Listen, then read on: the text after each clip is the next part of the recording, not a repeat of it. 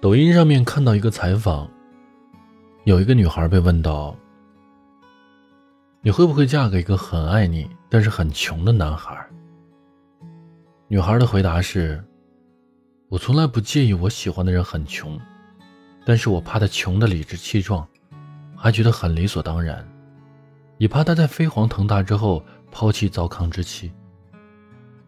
爱情里最珍贵和难得的。”不是势均力敌的匹配和分毫不差的对等，而是他深陷泥潭里面时，你愿意赴汤蹈火；他功成名就之后，依旧爱你如初。大学刚毕业那会儿，我参加过一个婚礼，那几年的婚礼司仪还是老一套的主持方式，喜欢把话语权留给新人，让新郎新娘自己讲一讲恋爱的经过。新郎接过话筒。讲了一个让我至今都记忆犹新的故事。新郎拿出了一个三十二开大的本子，本子上面密密麻麻记满了日期和开销。新郎说他谈恋爱那会儿是一个一穷二白的小伙子，父母都是老实巴交的果农，一把年纪了还在果园里头操劳，辛辛苦苦挣来的钱勉强能够凑够他的学费和少得可怜的生活费。恋爱对他来说太奢侈了。一个靠打零工来补贴家用的大学生，拿不出钱来给女孩买奶茶、买可乐，咬牙省下的钱，想的是先拿给连肉都舍不得吃的父母。他觉得贫穷使他不配拥有爱情，但世事无常，爱情来的时候，他却刚好一无所有。女孩的条件比他好很多，但出于自尊和好强，男孩一开始。不愿让女孩承担两个人在一起的任何开销，可是打肿脸充胖子的事情持续不了多久，哪怕他再努力，也不得不向现实低头。女孩越来越多的支付两个人的花费，男孩都一笔不落的记在自己的这个小本子上。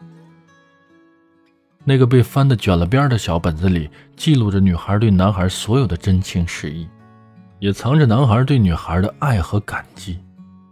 在婚礼上，从前那个穷得叮当响的男孩，已经不再是面对生活无能为力的穷学生了。贫穷的爱情催化了他的成长，他付出比同龄人更多的努力，也有了比同龄人更多的担当，只因为他想要给得起心爱的女孩一份幸福。那一本欠下的账，他发誓用余生来还。这个世界上有一种爱情。看起来落魄穷酸，但却情真意切。他是贫穷的墓志铭，是努力的军令状，是走向未来幸福的通行证。那天我在婚礼上见到的是这样的爱情。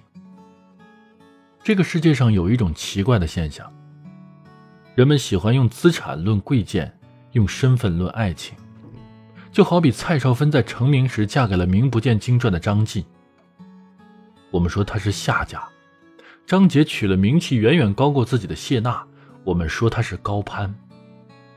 刘涛嫁给了网传身家两百亿的王珂，我们说他是拜金。周岩成名后很快娶了相恋的女友王思然，我们说他是作秀。形容不对等的爱情，好像我们永远有用不完的贬义词，就好像任何的不对等就是对爱情的污蔑。都抱有着想要贪图些什么的私心，但爱情不是这样的。在豆瓣上有个提问：拥有一个很穷的男朋友是一种什么样的体验？有个女孩的回复是：我坐过宝马车的后座，所以我从不羡慕坐宝马车的人。可我从来都没坐过自行车的后座，因此在他的身后，我十分快活。我特别喜欢这个答案。在这个千变万化的世界上，有两个再普通不过的人，他们在孤独的时候能够伸手拥抱，在崩溃的时候不至于绝望，在脆弱的时候能够感受到对方的温暖，在快乐的时候能够跟对方分享。爱情哪有那么多深奥和难懂，只不过是在芸芸众生里多了一个对彼此而言特别的人。这个人和你在一起。并且无论你贫富贵贱，他都不会离开，仅此而已。